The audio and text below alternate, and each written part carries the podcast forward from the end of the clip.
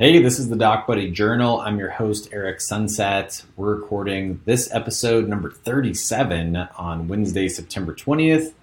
Either welcome back or welcome for the first time. We're glad you're here. Thanks for spending a little bit of your podcast listening budget with us, your friends at DocBuddy.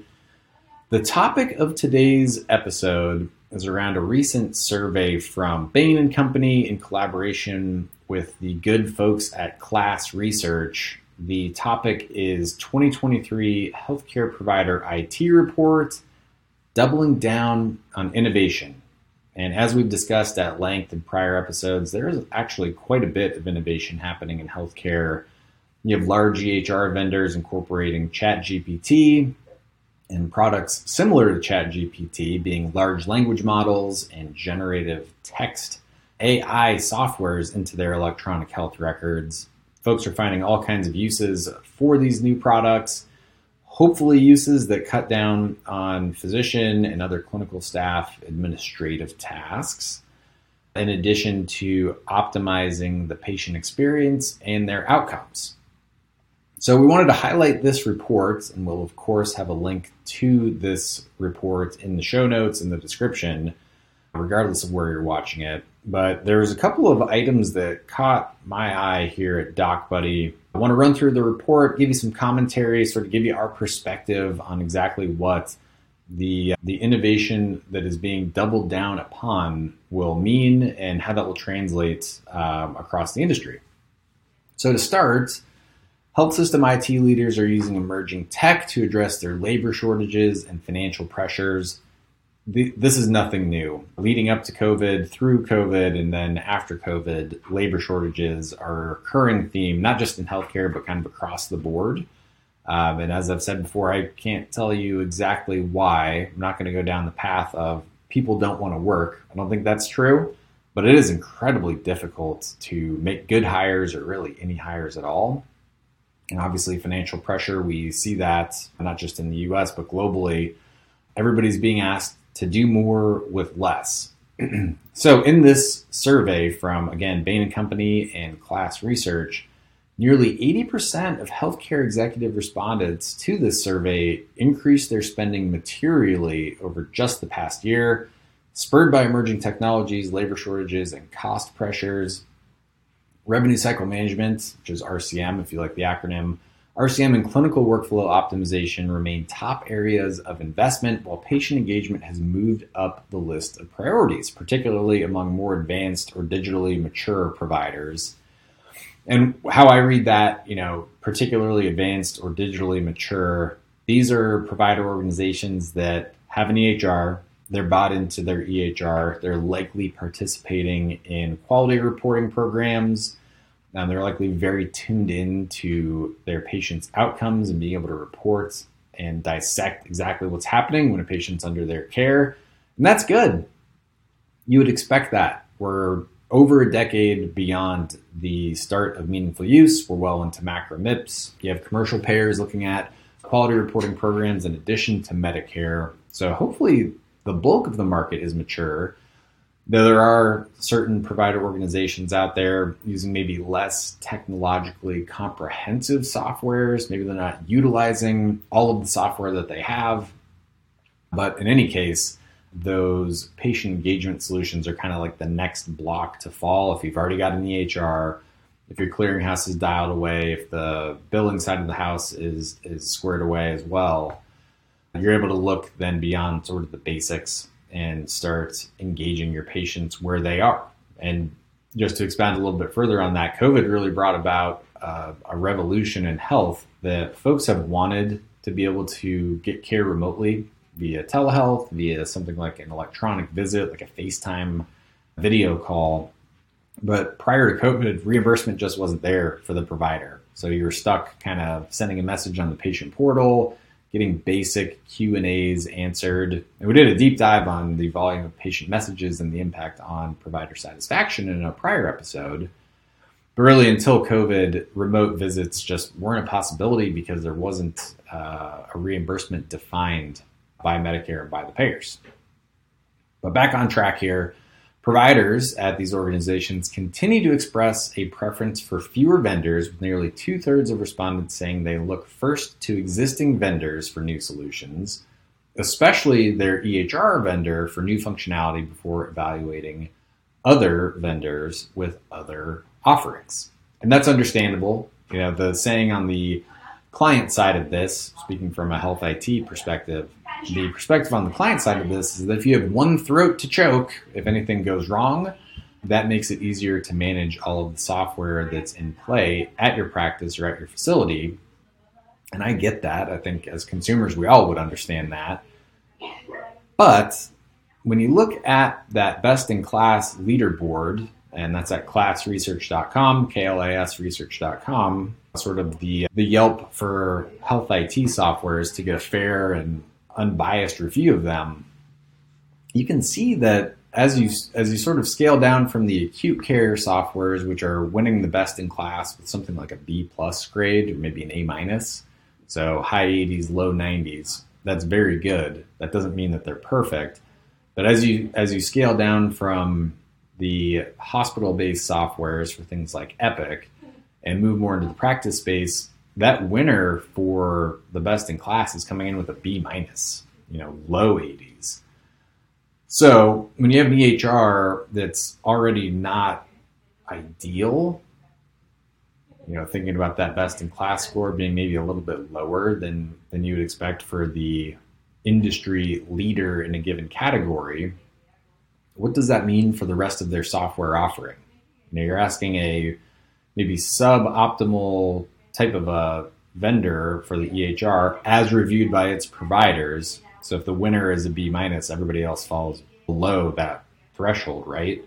You're making them a not only a jack of all trades and a master of none, but like an okay vendor for its core functionality and then asking it to do more. So I kind of question that. It makes sense that you want to have a single point of contact, a single vendor, a single bill for your AP department. But what are you really getting? Food for thought. And then continuing on with the uh, the study, almost six percent of health system respondents had a generative artificial intelligence strategy today, so very few. About half, so about fifty percent, are actively developing that generative AI strategy and are planning to deploy one in the near future. And this highlights the transformative potential impact of AI that's a tremendous acceleration in utilization and in use and in planning because really it was up until about June, July where there were folks that were playing with this but hadn't deployed anything to production. We examined NYU Langone's NYUtron, so NYUtron, great name for their AI uh, tool. Not necessarily generative AI either, but going back to HIMSS earlier in the year, several vendors announced the integration of a generative AI product something like ChatGPT, where it's able to generate a response based on a prompt or based on a data input. So this is moving really quickly. We're turning the corner on this, and it's uh, it's going to be an exciting space to watch going forward.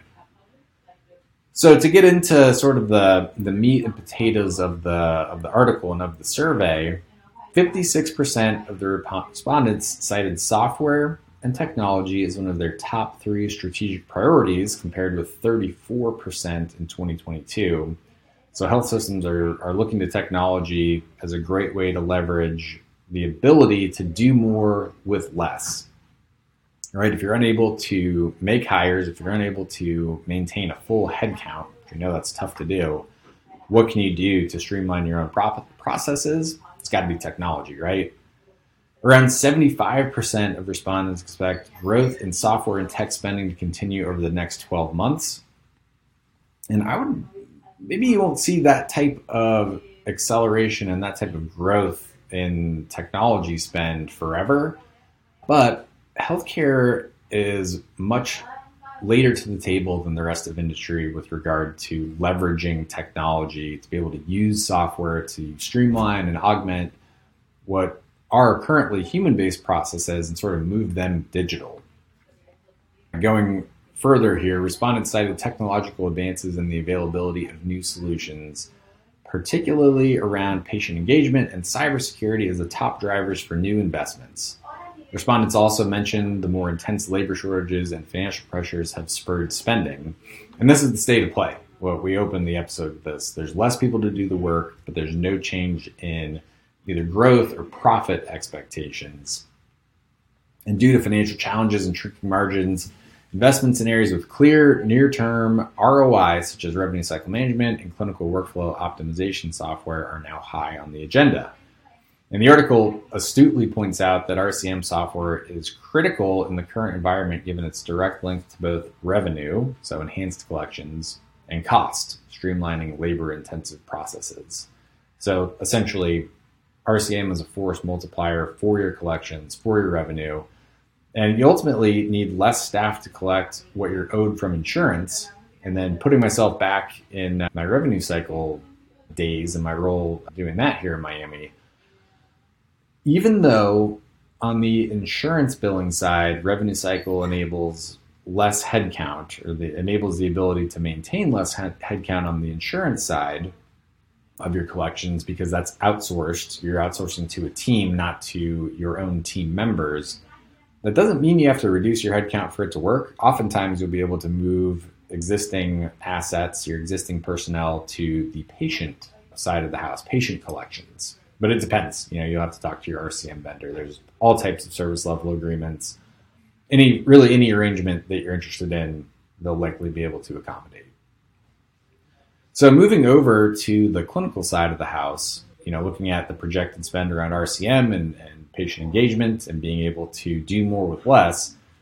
As we shift gears to the more clinical side of things, survey respondents expressed an interest and an equally strong desire for a throughput force multiplier so, in the way that RCM enables you to do less with more on the insurance collection side of things, respondents to the survey want to do less with more for patient throughput. And what that means is that respondents to the survey are interested in technologies that identify and mitigate potential barriers to discharge, such as missing tests. And these solutions can help optimize provider productivity and asset utilization while improving patient SAT via a more seamless, retail like experience. And going back to one of the first things we pointed out, looking to your EHR vendor for solutions beyond just the core electronic health record, maybe the core practice management system.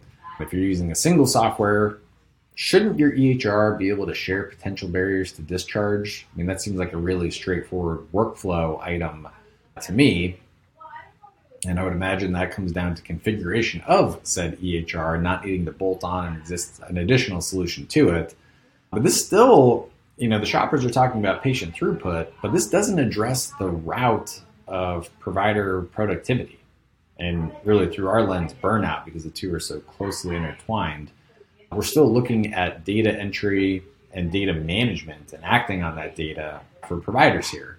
Now, that's not to say that patient throughput solutions are a bad thing or not worthwhile. It just isn't really addressing the root of the issue that all of healthcare is facing. And surely the survey respondents are aware but we're we're looking at patient throughput solutions as opposed to provider satisfaction solutions. And maybe the two are one and the same. Continuing deeper into the report, with current IT solutions and EHR vendors, healthcare providers cite cost and software integration and interoperability as critical pain points.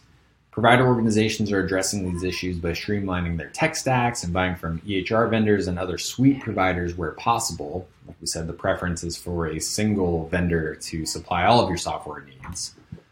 And the survey and the report shows that this trend has intensified since 2022, which on the acute care side ends up assisting Epic in particular to grow its market share to more than 60% of total US hospital net patient revenue. And Epic does a great job at having a very broad solution portfolio, of course. And while respondents are open to look elsewhere if existing vendors lack a solution or have a significant functionality gap, tight EHR integration remains a key purchasing criterion for all healthcare providers evaluating IT solutions. And to my eye, the acute care market seems a little better served here with the broader, stronger solutions. You know, we mentioned the KLAS scores a little bit ago. In contrast to the ambulatory or even the surgery center market, the EHR solutions there in those spaces are a little more narrowly focused And often the vendors rely on partners to fill gaps in their solutions. And obviously, the best type of a partner outside of that acute care space, if it's not needed, is one that's integrated. The last thing you want to do is send providers and staff through a bunch of different software applications, even more windows, even more pickleless, and having to go back and forth. That is not something that providers enjoy doing. So let's change gears a little bit to the generative AI side of this article and of this report. I mean, we're talking about doubling down on innovation uh, in this report. So, despite the growing interest, the health system sentiment around generative AI remains fairly mixed. Today, around 70% of health system respondents indicate that they believe AI will have a greater impact on their organization than last year and this moves AI strategies from the IT department to the C suite. So, a radical shift there. And while almost 6% of respondents have a generative AI strategy today, like we already said, this number is expected to climb tenfold in the next year. The potential for greater efficiency, improved patient outcomes, and cost savings underlies this enthusiasm. But concerns around security, privacy, cost, and ethics, as well as ongoing issues around accuracy and reliability are cited by the providers that are less positive. And security, privacy, those are big. I mean, the compliance department, your legal department, if you're evaluating this type of solution, is going to be very busy. So, continuing on, use cases that improve quality care, like clinical decision supports diagnostics, are cited as top priorities, and these are expected to become increasingly important Additionally, as is the case with overall IT investment, providers prefer AI use cases with a strong bottom line impact, such as predictive analytics and workflow optimization. So, coming off of the, the report here, that's what we've been saying the whole time.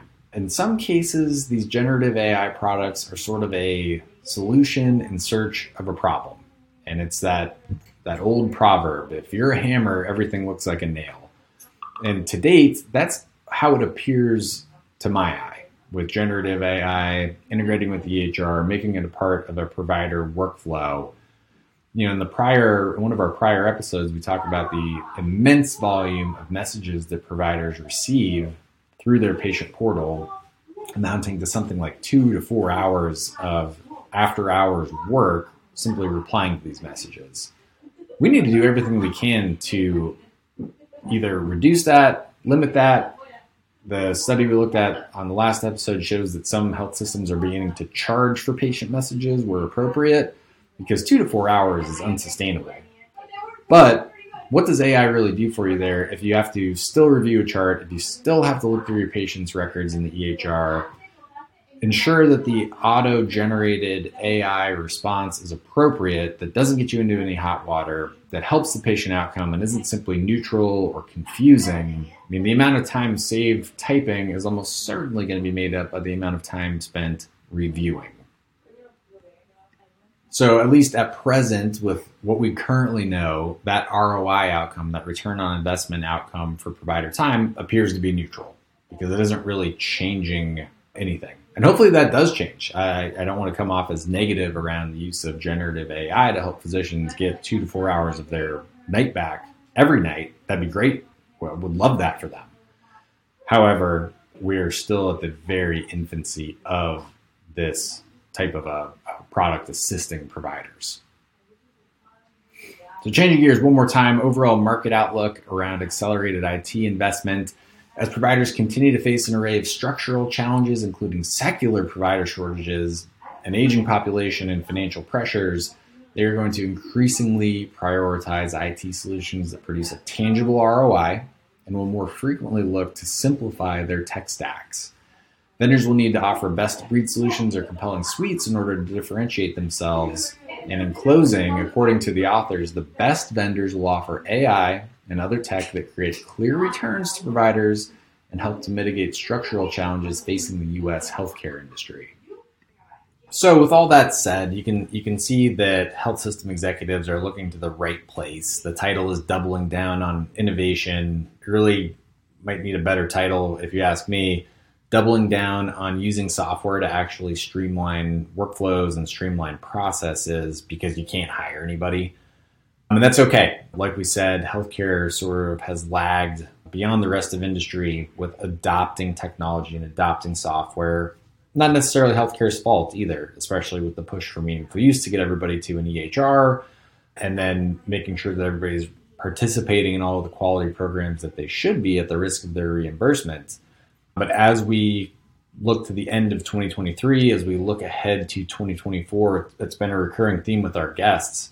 You need data, you need to be tracking, and without data, you can't be doing any tracking. Not financially, not for clinical outcomes, you're just dead in the water without data. And, and when you look to what software can do, especially through the lens of this report, where you're talking about patient throughputs, being able to get more patients through your waiting room into the exam room and then on their way.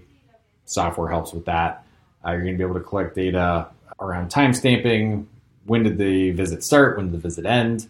Hopefully, you use that data for good and not just to bury your providers under a even longer list of patients. When you look at the RCM aspect of this, you know, it makes an awful lot of sense if you're unable to hire staff and retain staff in your billing department, outsourcing it to professionals certainly makes a ton of sense. And finally, the generative AI part, still think we're really early in that. I think there's a lot of a lot of hope that it can do the right thing for physicians, for patients. But again, you're going to have to work through a quagmire of compliance, of safety, and ensuring that it doesn't end up taking more time for your providers to review the AI generated material than if they just did it the old fashioned way, manually. So, with all that, let's put a bow on this episode. Thank you for listening to the DocBuddy Journal. To get more information about DocBuddy and our suite of solutions that gives providers, their teams, and their facilities more time for life, visit docbuddy.com. On behalf of the entire DocBuddy team, I'm Eric. Thank you for listening, and we'll catch you again on the next one.